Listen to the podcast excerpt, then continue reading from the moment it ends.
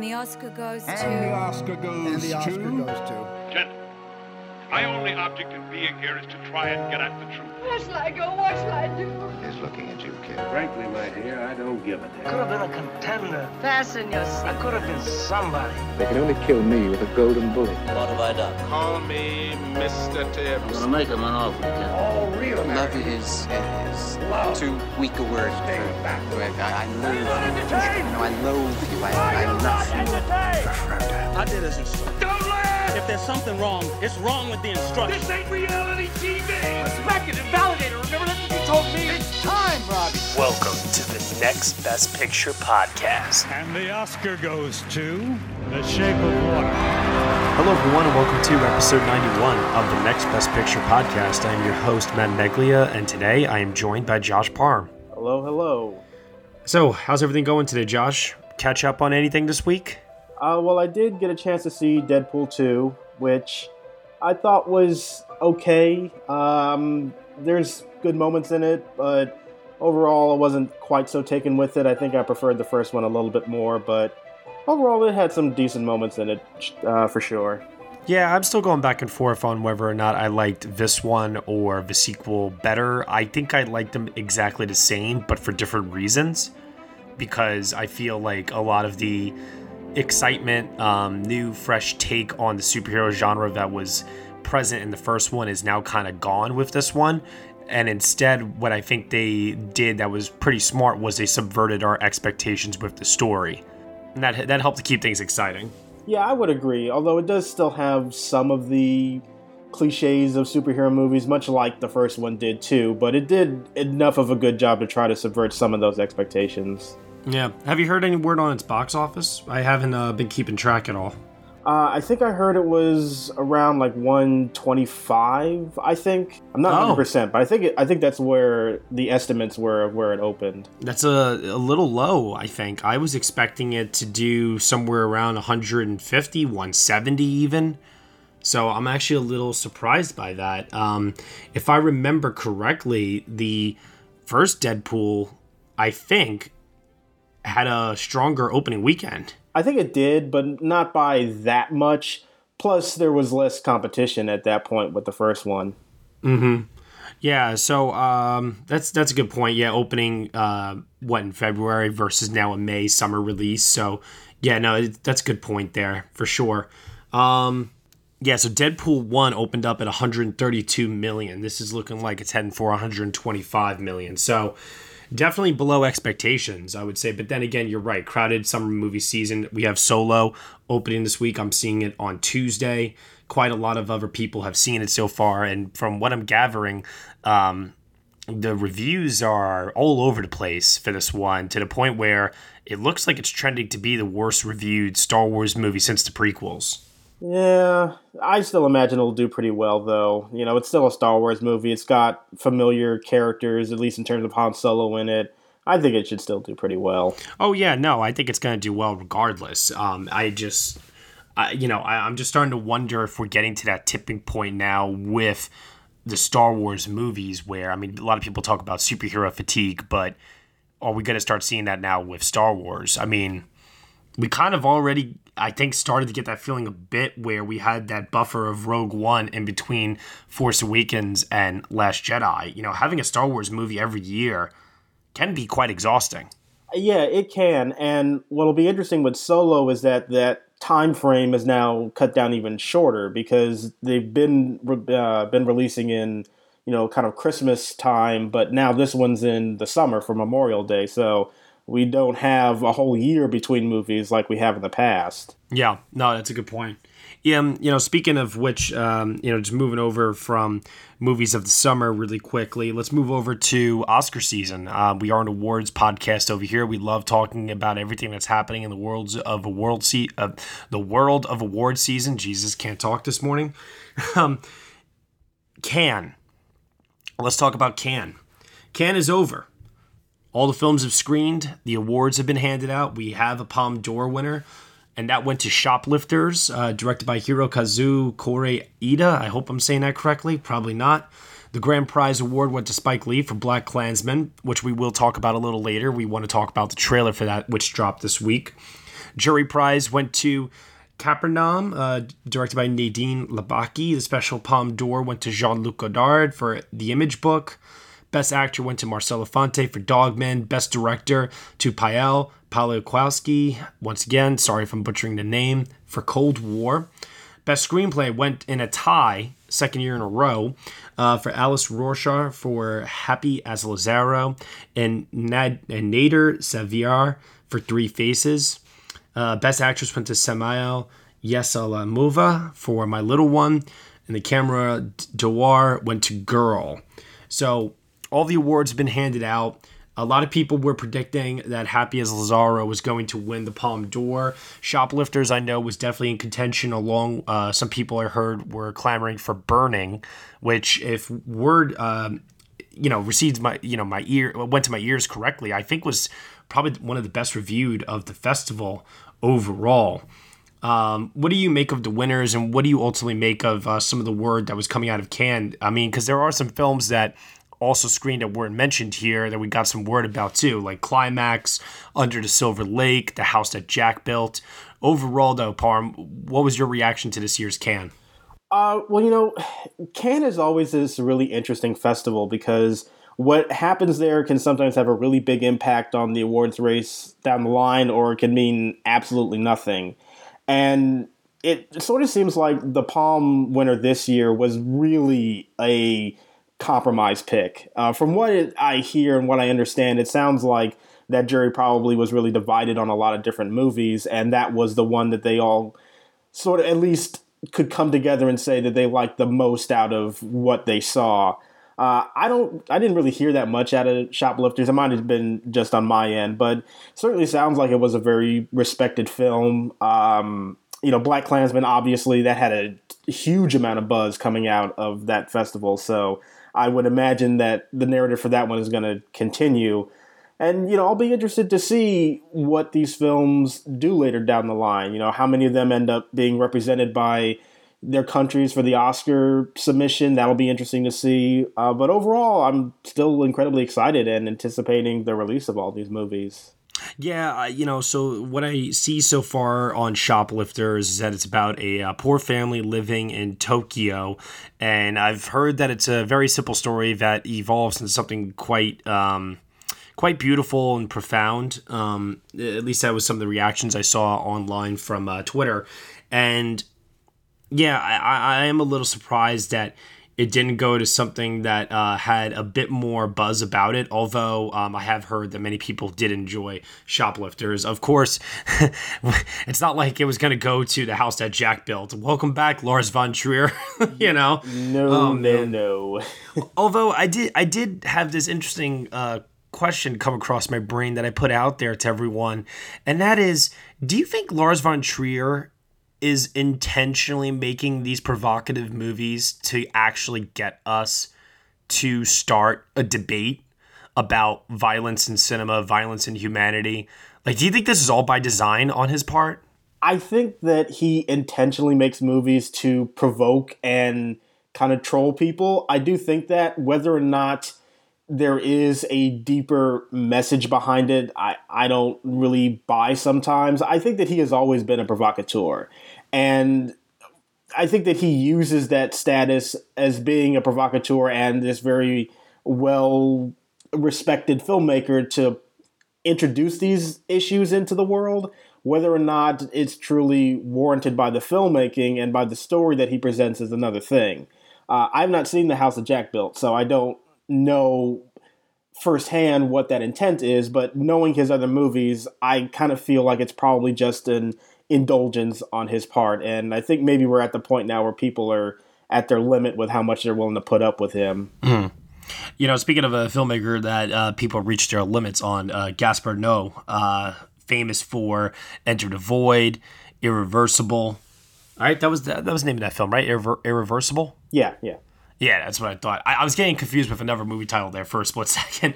Um, he came back uh, with a new film called Climax, which got picked up by A24. It is said to be a mix uh, between Step Up and Salò, the 120 Days of Sodom.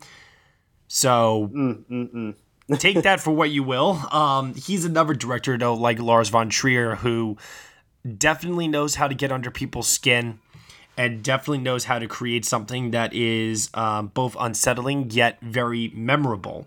And this looks like, because it's been picked up by A24, could be his most commercial film yet, whatever that means, uh, for his niche uh, product that he creates. But regardless of which, um, what's your reaction to him as a filmmaker and also the fact that his film got picked up by a studio as hot right now as A24?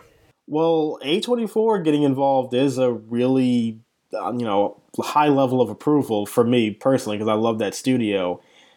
You know, I think that he is somebody that is no doubt in- incredibly talented and creative. You know, you just whatever you want to say about like movies like Irreversible or Enter the Void, they're just really stunningly shot. You know, the cinematography in both of those movies is just absolutely incredible, and he's a talent that's really fascinating to watch. And seeing one of his movies get picked up by a somewhat major studio like A24, bringing it to a wider audience, I'd be very curious to see if he can break out in more than just the very limited art house kind of niche that he's in right now. Yeah, no, I definitely hear you on that. And also, too, another one of the high profile releases that kind of landed with a bit of a thud was Under the Silver Lake. That's David Gordon Green's, no, David Robert Mitchell, sorry, uh, his new film. And it stars Andrew uh, Garfield. And, uh, you know, the reactions to this one I've been hearing was a lot like Inherent Vice, which for some people will be great. For others, like myself, who just rewatched Inherent Vice recently, not so much.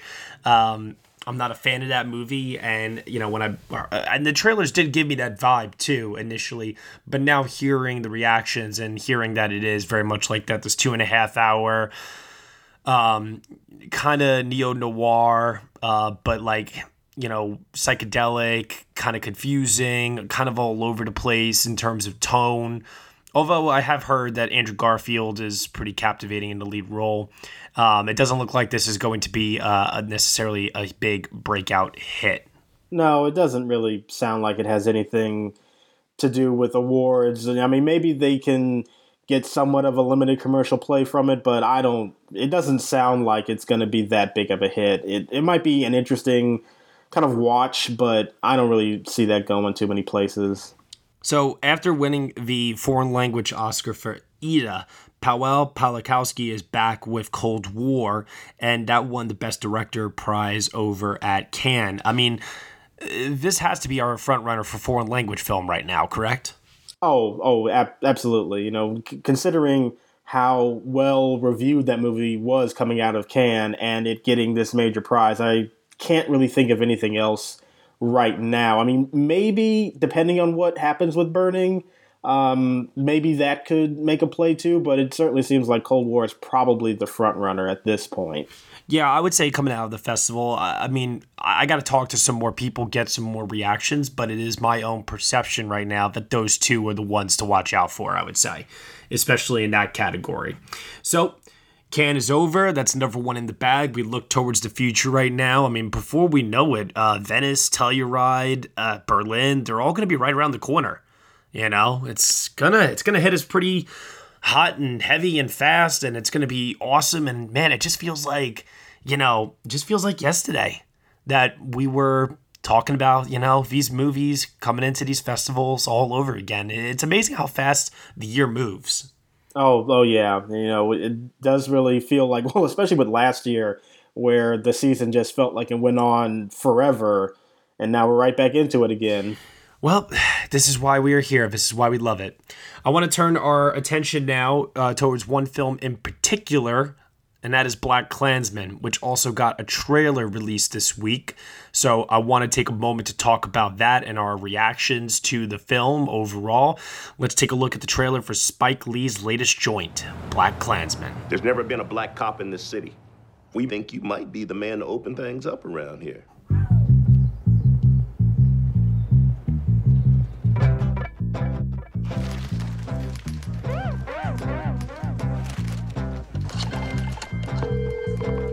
Hello, this is Ron Stallworth calling. Who am I speaking with? This is David Duke. Grand Wizard of the Ku Klux Klan. That David Duke? God, last time I checked. What can I do you for? Well, since you asked, I hate blacks. I hate Jews, Mexicans, and Irish, Italians, and Chinese. But my mouth to God's ears, I really hate those black rats. And anyone else, really, that doesn't have pure white Aryan blood running through their veins. I'm happy to be talking to a true white American. God bless white America.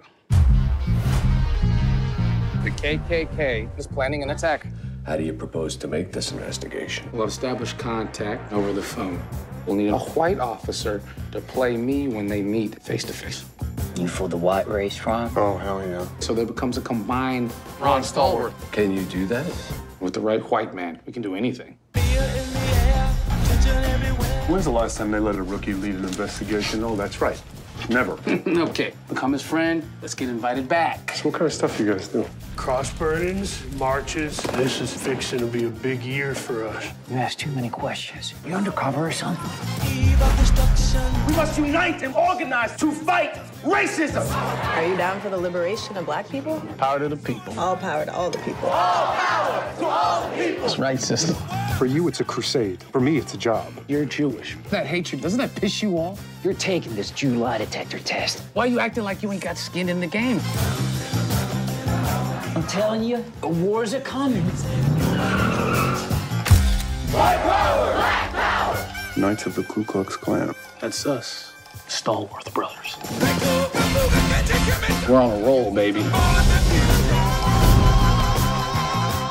America first. America first. America first. If I would have known this was a Klan meeting, I wouldn't have taken this mother. Okay, Parham. Spike Lee back in the running with something that is commercially accessible. Uh, it looks like, and obviously being now a Cannes winner, it's put him in a very good prime position to make what many people are calling an overdue comeback. However, some of the reviews out of Cannes are not overly enthusiastic. It's not. It doesn't have like the highest Metacritic rating necessarily. Um, what do you make of this trailer? What do you make of its role in the Oscar season?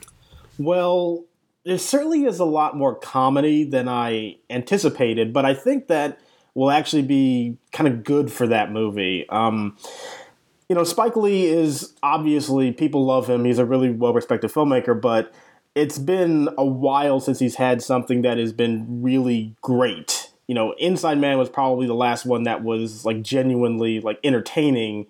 Uh, though Chi-Raq is flawed but has a lot of interesting things in it. But I really feel like the moment is just really right for that movie right now.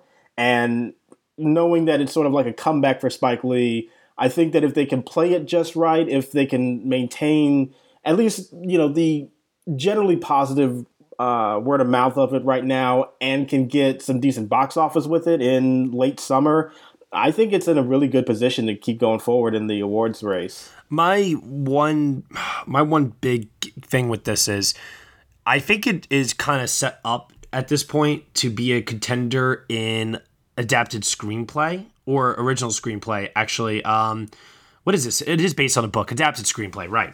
So i do think it is set for that. Um however the august release date um gives me a bit of pause and so too does the comedy and the tone of the trailer.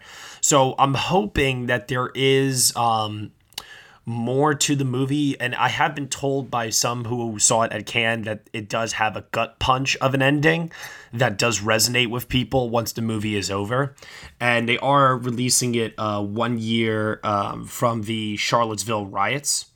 So they're going to try very very hard to tie that into the current issues of today and hopefully that will give it um, a narrative and momentum to carry it through in award season. What do you think of um, john david washington in the lead role here? Do, you know does it does he look like he's i i mean like i i guess the reason why i'm asking is because i was struck by how much he sounded like denzel you know his father.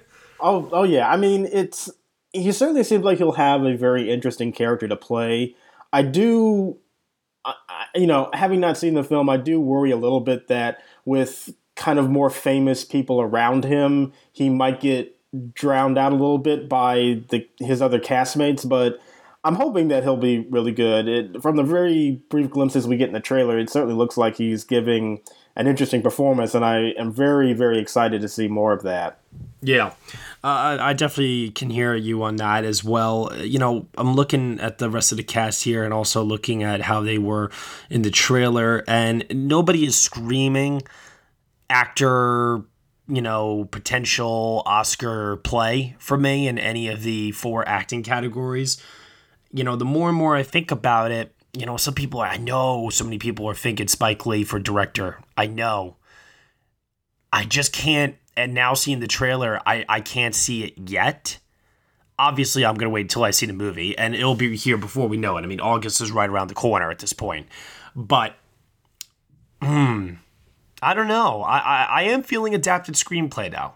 Yeah, yeah. I mean, that seems like a category that it, it could get, especially, you know, screenplay at the Oscars tend to go for out of the box, quirky kind of nominees too, if that's what this movie's kind of more so playing for. But at the same time, I also do think Spike could get in there as well if this is perceived as a comeback for him, making a movie that feels very relevant to the time and is widely celebrated in a way that he hasn't gotten in a long time. That might be enough to just build the momentum of that movie and give it the narrative to carry it to the finish line. Even if it doesn't win, it might be enough passion to just get him nominated, which is something that he's never had before. He's never been nominated for Best Director. It's such a crime. My God. Malcolm X, Do the Right Thing. Jesus. Yes. Hoop Dreams, yes. He directed Well, Hoop not, Dreams? Not, not Hoop Dreams. Uh, he got game. I'm sorry. Oh, okay. I was gonna say, I was like, wait, what?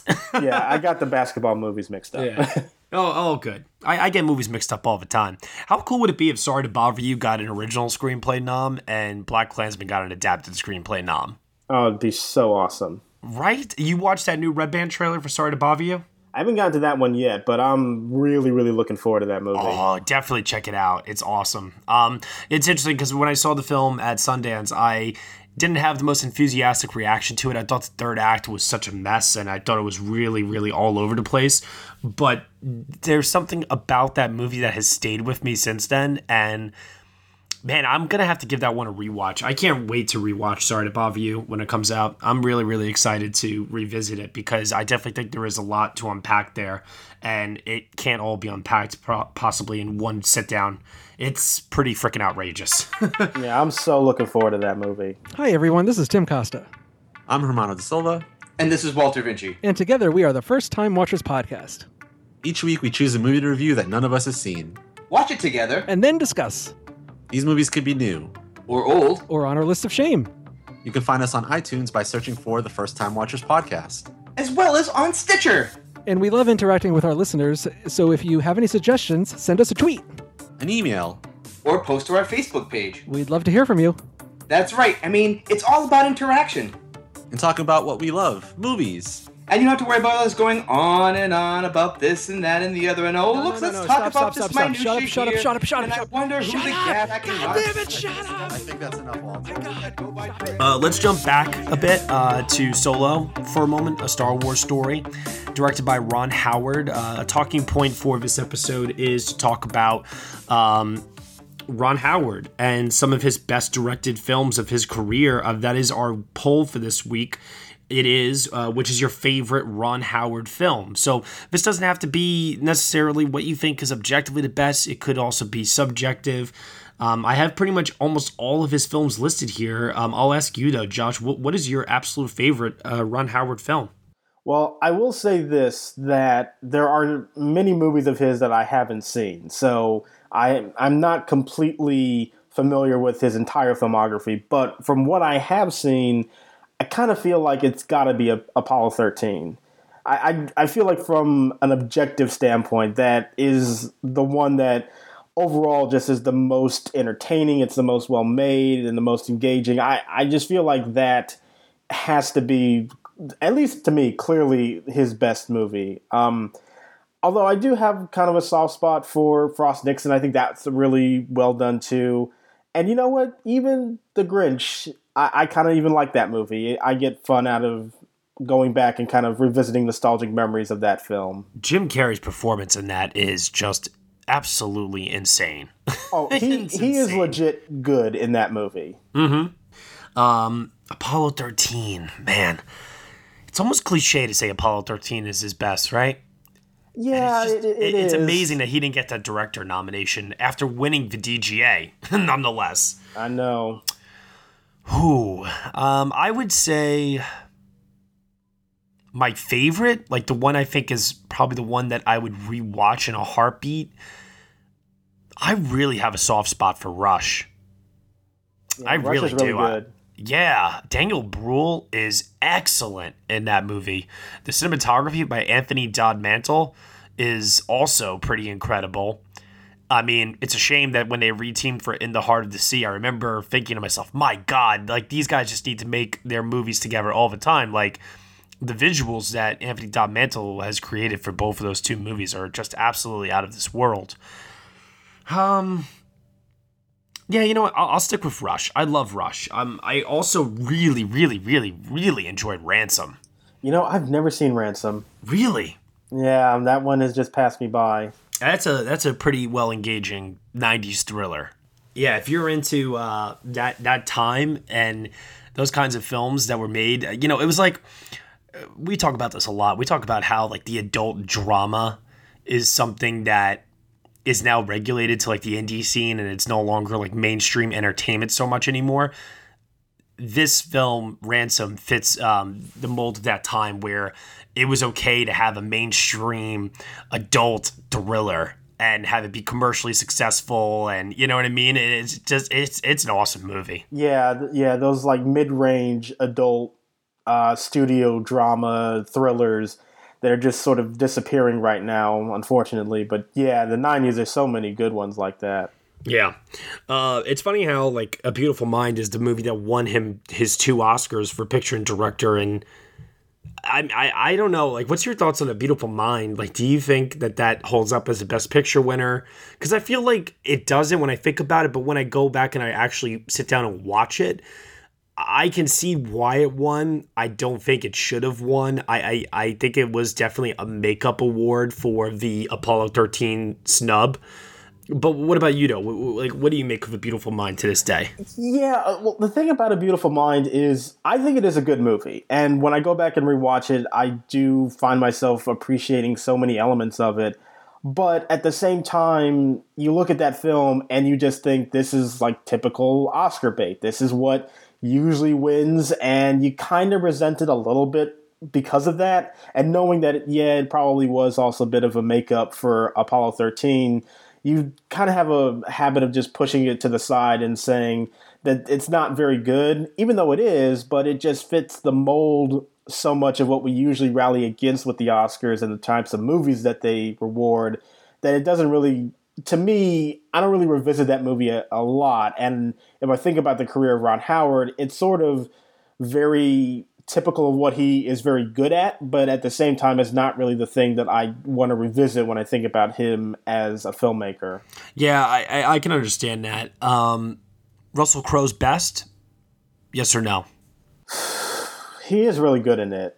Um, it's incredible that he won SAG, BAFTA, Critics' Choice, the Golden Globe, and he did not win the Oscar. he is the only one who has won all of those and has lost the Oscar. Incredible. Anything else in uh, Ron Howard's filmography that stands out to you? You want to give a little shout out to?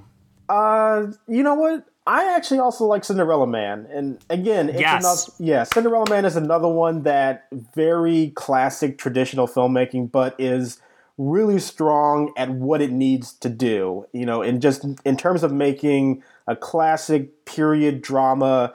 Yeah, it might not be exemplary filmmaking, but it's really solid quality stuff all the way through, and it's you know really really enjoyable. This question comes from Stephen M. Keller on Twitter. Do you consider Ron Howard a top director working today? Should he have more Oscar wins nominations? Mm, well, should he have more Oscars is sort of an interesting question because it's almost like should he have won for A Beautiful Mind? Probably not, but should he have won for Apollo 13? Probably. So he should probably have the same amount of Oscars that he does right now. You know, he's a filmmaker that is very workmanlike. That's sort of his reputation. He comes in, he does the job that's necessary, not too much flash and bang to it, and then just kind of presents it right there. Yeah, in, in that vein, he's like Ridley Scott to me. He's a for hire studio director. If the studio's got a script and they want a competent, successful director to tackle that material, they're probably going to give Ron Howard or Ridley Scott a call. yeah, a- absolutely. I mean, that's why he was a good pick to bring Solo to the finish line because you can rely on him to get that project done. Yeah, absolutely. Um, so yeah, I wouldn't consider him one of the top directors working today, but I will admit that he has made some pretty enjoyable, very entertaining movies. Yeah, I would agree. Hey everyone, I'm Aaron. And I'm Patrick. And together we host the Feelin' Film Podcast, a show that focuses more on the emotional takeaway from a movie experience rather than its technical merit. Yes, sir. Talking about what we love about film and focusing less on the critical side of things makes for a very entertaining and enjoyable discussion. New episodes drop every Monday morning, and you can catch them on iTunes, Stitcher, iHeartRadio, and many other podcasting networks. You can also find out more about the show at feelinfilm.com. In the meantime, as we say on the show, stay positive and keep feeling film. All right, now just moving over to the poll from last week. Which is your favorite non MCU Marvel film? This poll was in relation to the release of Deadpool 2 which we were talking about earlier. We received a lot of votes for this one. We received 183 votes in total. It was pretty close. The final vote was within nine points 61 versus 52. And it is between Spider Man 2 and Logan. Parm, which film do you think the readership voted as the best non MCU Marvel film? Man, well, those are the two that I figured it was going to be between. I, if I had to guess, I think I would say Spider Man 2. And the winner was Logan. Well, there you go. Logan is still a good choice. Logan would have been my pick. Logan would have been my pick too. I love Spider Man 2. Spider Man 2 is probably the one film from the Sammy Raim- uh, Sam Raimi Tobey Maguire collaboration that still holds up the best. Easily. Yeah, I would agree with that. Uh, in third place was Deadpool with 16 votes. And then in fourth place was X Men Days of Future Past with 15 votes. And then right behind uh, those two in fifth place was the first X Men film with nine votes. Hmm. Now that's that's interesting that X two places behind the first X Men movie in that poll. Yeah, uh, by one by one point. So Hmm. that was in sixth place. Because generally, I thought it was sort of agreed upon that X two was the best of the X Men movies. So I, I guess that sentiment has changed with Days of Future Past. I don't know. I mean, when Days of Future Past came out, for me, it was my favorite. I thought it overtook X2. Yeah, I mean, I also just wasn't crazy about Days of Future Past. I thought it was a good movie, but I didn't really think it was a great film like a lot of people thought at the time. Hmm. And and you still hold that belief today? Yeah, well, I'm also weird because I actually kind of liked uh, Apocalypse, so I'm a weird one when it comes to the X Men movies. Yeah, you you are what? You liked Apoc? I'm I'm not even gonna go there. I well, you know what? Apocalypse is very cartoony, and it, it felt like a Saturday morning cartoon to me. And I think after so many movies that kind of took themselves really seriously in the X Men films, I was just in the mood for one that was very over the top and didn't make any sense and was just kind of fun on a very very basic level. I think that's probably why I enjoyed it. You know, they're releasing Dark Phoenix in February next year, and I can't help but feel like that's going to be the death nail. Yeah, yeah, Yeah. yeah. I, I, you know, I feel like the only thing that could possibly save them, and I talked about this on my Deadpool 2 review, is if they take the cast, uh, the current cast, not the Stewart McKellen cast, and they bring them into the Deadpool universe and they do a crossover. Yeah, I mean, at this point, like their timelines are already so messed up that I don't think people care anymore. Just do something that will get people interested in these storylines and, you know, maybe doing something that is a little bit more self referential, that is a little bit more irreverent in its comedy and its storytelling. That might be the thing that it needs instead of making, you know, Dark Phoenix and New uh, New Mutants, I, I that might be what they need and not what they're trying to do right now. Mm-hmm. Uh, so also too, we have a couple other polls that are currently up on site that people can vote on that are still active at the moment. We have our current poll for Last Best Picture, which is uh, a list of all Best Picture winners and nominees. We do 10 at a time, and people then pick which one they want us to review on the podcast as a Patreon exclusive. We are recording One Flew Over the Cuckoo's Nest this week, which will be released before the month is out. And currently, right now, we have another poll for the following month of June up right now, and the list is Babel, Erin Brockovich, Juno, Lawrence of Arabia, Moulin Rouge, My Left Foot, Nebraska, One Foot in Heaven, The Sound of Music, and Three Smart Girls. So that poll is currently in, uh, is currently still in effect. And we also have uh, the film that we should review in June that's not a Best Picture nominee or winner. And these films are related to Hereditary, which won a previous poll that everyone voted on. And they are Babadook, The Evil Dead, Night of the Living Dead, The Texas Chainsaw Massacre, and The Witch. Also, too, just related to all of this, while we're talking about Patreon podcast exclusives, we released our first episode of Next Best Adaptation, which is where we take a source material that is being adapted into a feature film later on this year and we review that source material. In this case, we started off with um, Boy Erased, which is a novel that everyone here, uh, well, not everyone, but some of us read. And then we got on the podcast and we talked about the book and we talked about the potential, um, you know, Oscar uh, situation for that adaptation, which is being directed by Joel Edgerton. It's going to be starring Lucas Hedges, Joel Edgerton, Russell Crowe, Nicole Kidman. So we urge people to check out that first episode, give us some feedback, let us know what you think of that. And if you want to hear the full episode, you can subscribe to our Patreon channel. Okay, Josh, so now at this point, we have talked uh, about the polls. We have talked about Cannes. We've talked about one trailer for BlacKkKlansman. We have another trailer, though, that we want to talk about that released this week. This trailer is, well, I don't even know if it's based on Freddie Mercury anymore or if it's based on the band Queen itself. I don't know if it's going to include the, the AIDS crisis. I don't know if it's going to include anything about Freddie Mercury's homosexuality. I, I, don't know anymore. I don't even know who's directing this film anymore. I, I just I just know it's called Bohemian Rhapsody and it stars Rami Malek from Mr. Robot. That, like that's that's all I need. That's all, it was just sort of willed into existence at some point. Yeah, exactly. Let's take a look at the trailer and let's give our thoughts on it. So now what? Uh, this is when the operatic section comes in. Oh, the operatic section, yeah. Mamma mia, mamma mia, mamma mia, let me go. Beelzebub has a devil put aside for me, for me, for me. It goes on forever, six bloody minutes. I pity your wife if you think six minutes is forever. All right, Josh, you first. What did you think of the trailer for Bohemian Rhapsody? Well, the trailer is basically, well, it's almost more like a teaser at this point. You know, it's just flaunting the music of Queen and getting that as the entry point to this movie.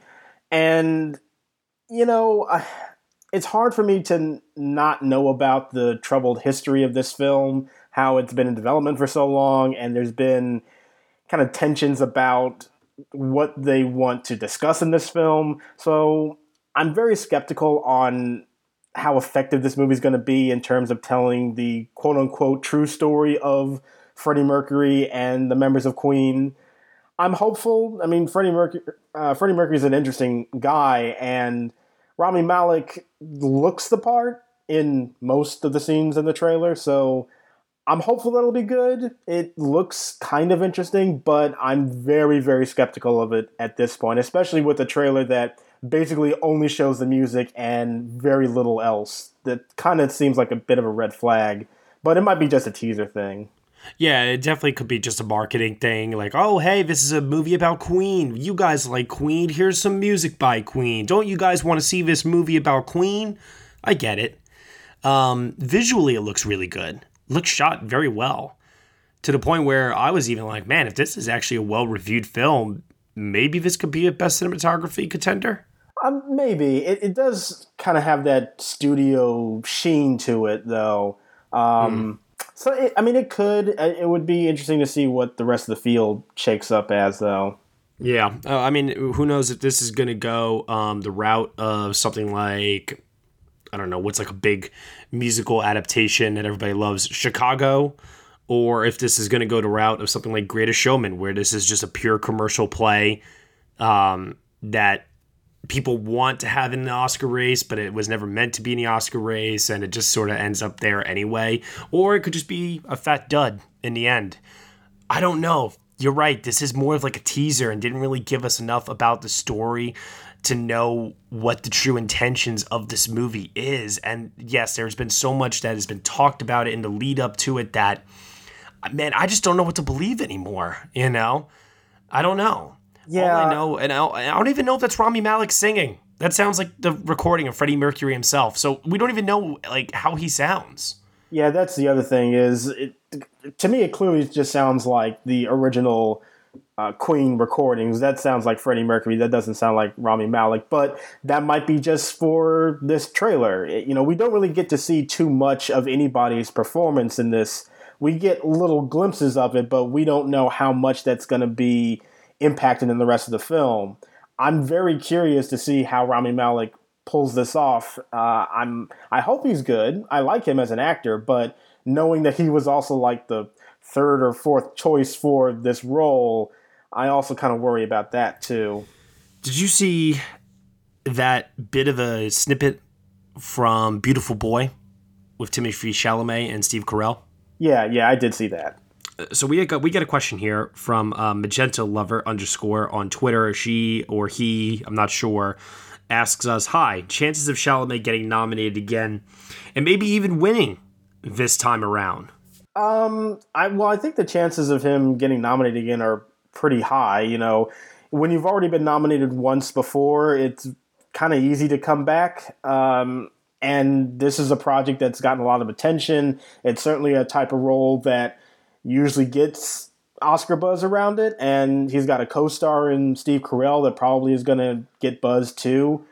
Whether or not he wins, I don't know. I mean, certainly with a previous nomination, that kind of makes him kind of do, but he's also still very young. That might work against him. Supporting actor tends to not really go to young people very often. So, but it, I think he is definitely in the conversation and probably will get a nomination for sure. I feel like every year that Steve Carell keeps working, I can't help but feel like he keeps giving his career best performance each subsequent year. Yeah. The, the other thing with Steve Carell, though, is that he also just feels like somebody who is going to win supporting actor one day, but he keeps wanting to be nominated for lead actor.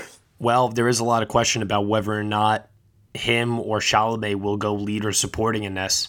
So that's that's true, but every other attempt that he's had, well, I guess he did go supporting for Battle of the Sexes, but it, I don't know. I get this feeling like Carell really wants to be in the lead conversation, and I think if he had been in supporting, I don't know. I'm not saying that he would have had an Oscar by this point, but it seems like his chances are always better in that mm-hmm. category. I mean, I love him in Foxcatcher, but I feel like he got in by the skin of his teeth in Best Actor for that movie. Oh yeah, that was such a stacked year in Best Actor, no doubt about it.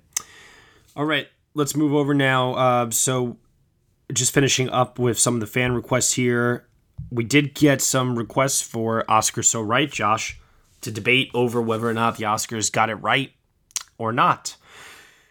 First one up Andrew Purr on Twitter.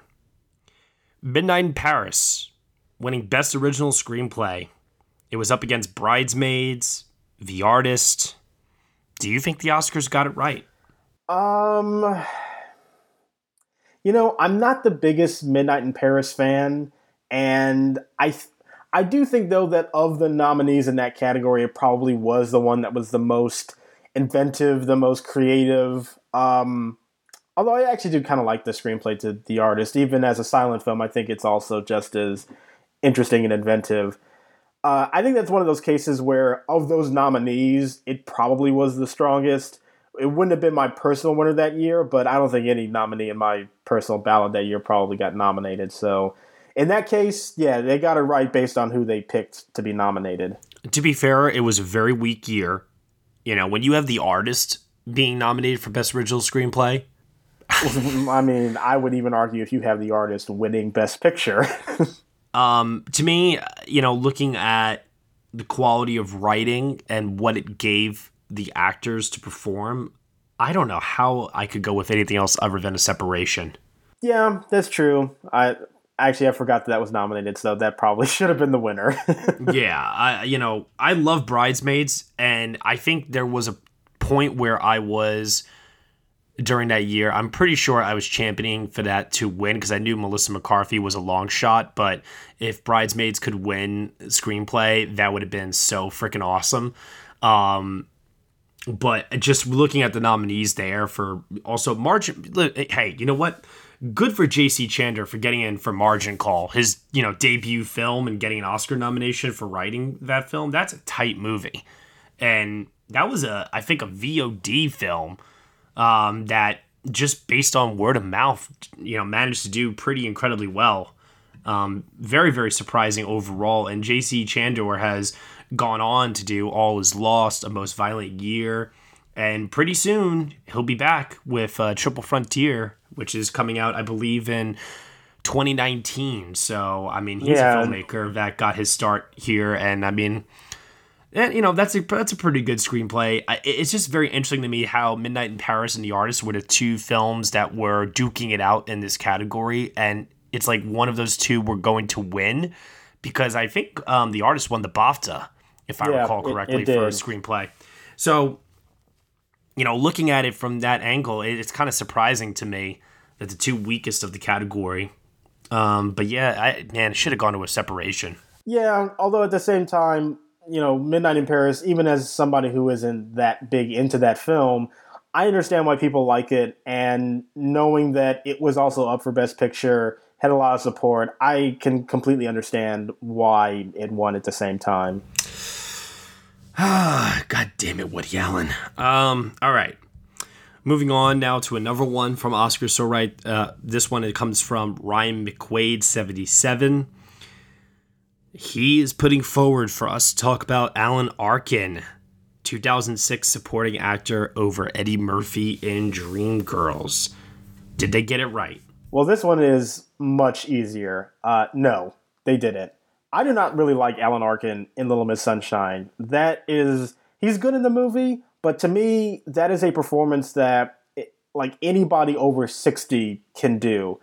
And I just did not find him to be great in the film. You know, he's funny, but not Oscar winning work in my opinion. I I think Eddie Murphy in Dreamgirls is a really great performance. I love him in that movie. It's a, you know, movie itself isn't great uh, it's very entertaining, but I do think Eddie Murphy is really, really good in that film. And I still believe to this day that he should have won. You know, Norbit aside, I still think Eddie Murphy should have won for Dreamgirls. See, of the nominated actors in that category, I like Eddie Murphy in Dreamgirls, but I would have personally have voted for Jackie Earle Haley for Little Children. And Jackie Earle Haley is really good too. It's a really great performance. I think to me, one of the things about Jackie Earle Haley, at least in that movie, is I always have issue with his storyline feeling very separate from what is going on with the Kate Winslet, Patrick Wilson stuff. It felt like two different movies to me. That, that's a fair complaint. I, I, can understand that. And then, I mean, listen, I, I think Mark Wahlberg is pretty entertaining in The Departed, don't get me wrong, but he was the wrong actor to be nominated from that film in that category. Yeah, well, that movie also had a like that campaign was just a mess of who they wanted to push and where they wanted to push them. You know, yeah. it, it's almost a miracle that anybody from that movie got nominated for an acting award because it was so disorganized. Uh, just out of curiosity, if Leonardo DiCaprio had gotten the supporting actor nomination instead of Mark Wahlberg for The Departed, do you think Leo would have won? Uh, I mean, that's a good question. I still kind of feel like it probably would have been Arkin because, I mean, clearly to me, Arkin winning was more of a career achievement. And if they liked A Little Miss Sunshine as much as they did, and as much as the industry responded to that film, I feel like Arkin probably would have won even still. Yeah, that would have pissed me off if Leo had gotten the nomination and he would have lost. I would have been so mad. Well, and also Leo is like not really a supporting player in The Departed. He was only pushed that way because of Blood Diamond, not to Right. conflict with that campaign there. yeah, that's a good point. Hell, I wouldn't have even minded if Jack Nicholson had gotten the nomination and won again, as much as I think that performance is so over the top and completely ridiculous. Yeah, well, you know, if he had won an Oscar for that one, then it would have been yet another decade that he would have won an Oscar for because he had one go. for 70s, 80s, 90s, and he would have had one for the 2000s. Yeah. Uh, sticking with supporting actor, last one here. This one's from Rich Hulsey, 1991. He asks, 1996, Cuba Gooding Jr. for Jerry Maguire. Defeated William H. Macy for Fargo, Armin Mueller-Stahl for Shine, Edward Norton for Primal Fear, and James Woods for Ghosts of Mississippi. Did the Oscars get it right? You know, I really like Edward Norton and Primal Fear. Obviously, William H. Macy, he's not supporting in Fargo, but he's really good in Fargo. And I think those are two performances that, to me, are just as Oscar worthy. But, you know, I think Cuba Gooding Jr. is still really good in Jerry Maguire. I think that that is a performance that has stood the test of time, and I'm not mad that he won. I think I probably prefer William H. Macy a little bit, but at the same time, I can't really begrudge his Oscar win for that movie. And it's a good movie all around, too. Oh, I love Jerry Maguire. I, I think Tom Cruise is pretty amazing in Jerry Maguire, in all honesty. Oh, yeah, Um, yeah. I just don't think Jer- Cuba Gooding Jr. did anything that was really remarkable to warrant the win. I, I, I, I, I like it's not bad or anything like that. I just I don't see him doing something that you know I would expect Cuba Gooding Jr. to do otherwise. Well, I think the other problem with, with Cuba Gooding Jr. in that role is, you know, after he won, you kind of then want to expect, okay, you won an Oscar, now what are you going to do? And his career since that movie has not really lived up to the potential of an Oscar winner. And I think that has kind of tainted that win a little bit the Although to be fair, he is very good in The People versus OJ. He is, but you could probably argue that he's probably the weakest link of that ensemble too, which which just goes to show you how good that ensemble is. But he's not really at the forefront of people's minds when they talk about you know the the really best in show of who is on that show. Yeah, I, I mean, my vote would have gone to William H. Macy for Fargo. Category fraud be damned. Yeah, that probably would be my personal preference too. Yeah, I mean, I, I don't think he, I don't think he's ever topped his work in that film. In film, at least. I mean, his work on Shameless is pretty incredible. Yeah, and, but in terms of movies, that's probably been the peak. Yeah. Alrighty, that'll just about do it there for this week's rendition of Oscars So Right. Thank you very much, everyone, for sending in your questions and your suggestions.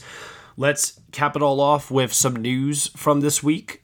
Uh, we got word that Pope Francis, a man of his word, documentary uh, film, and the Pope himself, His Holiness, contributed uh, to the songs that are in the film itself. So there is like a little bit of a, I mean, it's kind of a joke. It's not going to be actually like real or anything like that, but there is a world where the Pope could be an Oscar nominee. Yeah, that would be. I mean, there have been interesting people who've gotten Oscar nominations along the way. But let's Um, be real though, there would not be anything weirder in the history of Oscar than something like that. that would be that'd be a first for sure. That'd be an interesting one, and I mean, who knows? Maybe the people who are voting on the original song nominees, maybe they'll be thinking like, "Hey, if we get the Pope nominated, that'll be like such a cool get for our show." You know, I don't know. Maybe they'll think like that. They- They'll have to like tone down the entire ceremony if he's in attendance and truly make it the most, not even PG, G rated family like show imaginable as to not offend a pope himself. Although to be quite fair, he wouldn't I don't think he would attend the ceremony. Probably Um, not. anyway, that's that's just that's just you know little funny little tidbit from this week. Um, other news: Elisabeth Moss and Michael Stuhlbarg are teaming up for Shirley, which is a movie based on famed horror author Shirley Jackson.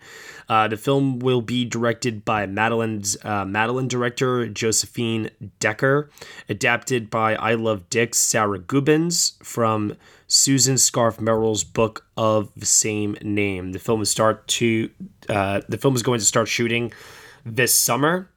And the novel tells the story of a young couple that moves in with Jackson and her Bennington College professor husband, Stanley Hyman, who's going to be played by Stuhlbarg, in the hopes of starting a new life. Instead, they find themselves fodder for a psychodrama that inspires Jackson's next major novel. And then, other news from this week Meryl Streep is moving from The Post to the Panama Papers. And it is called The Laundromat. It is going to be directed by Steven Soderbergh and is also um, has Gary Oldman and Antonio Banderas in talks to join the production. Uh, there are sources that say that Netflix is currently eyeing it, but after seeing uh, Soderbergh's uh, latest film, Unsane, this year, I mean, Logan Lucky last year, I mean, this is a guy that just doesn't stop. Uh, I mean, you know, he talks about going into retirement you know all the time it seems like but i well, love what he, he supposedly did retire. Yeah yeah no i know. I, I mean supposedly I, I have like air quotes going on right now.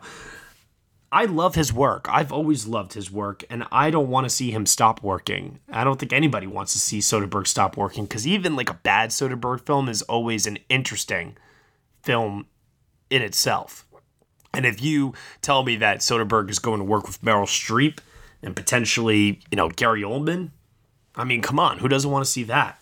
Oh, oh yeah. I mean, Soderbergh. I wasn't a big fan of Unsane, but like you said, even a bad movie from him is still very interesting to watch, and you know, it's subject matter that is very interesting. And you, you know, you throw Meryl Streep and Gary Oldman in the mix, and it's like, man, that is a movie that I want to see. So I'm I'm hopeful that it'll be interesting. It certainly has potential to be.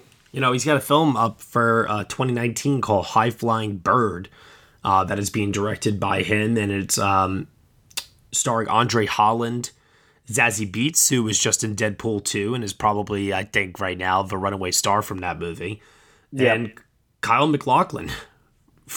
you know, so the guy's just not stopping, and he he just keeps on going. I, I mean, I'm I'm happy as hell that he is continuing to work. Yeah, yeah, I am too. I mean, all of that coupled along with all the news that came out of Cannes this week, uh, that pretty much you know does it for anything major, really. I mean, there were some other things along the way, but I mean, this was mostly a Cannes heavy week for the most part. All right, Josh. Before we go, you have anything else that you want to add to the show?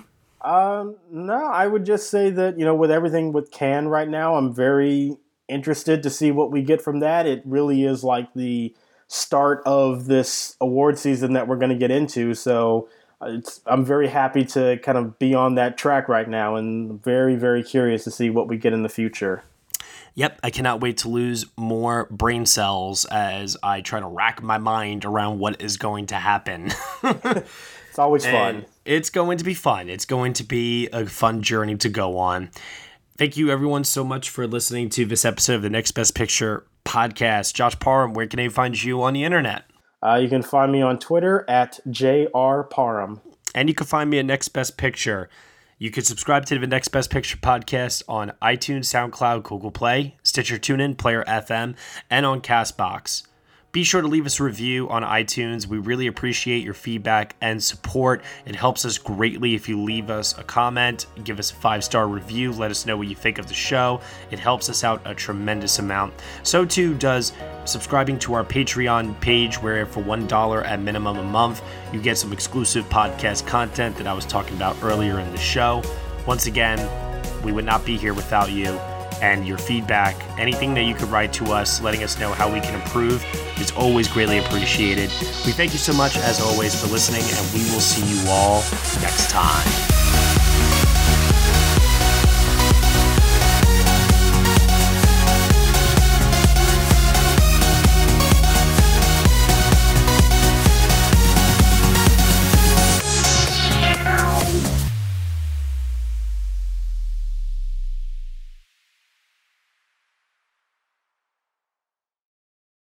Hello, this is Gary Chahot welcoming you to check out the French History Podcast.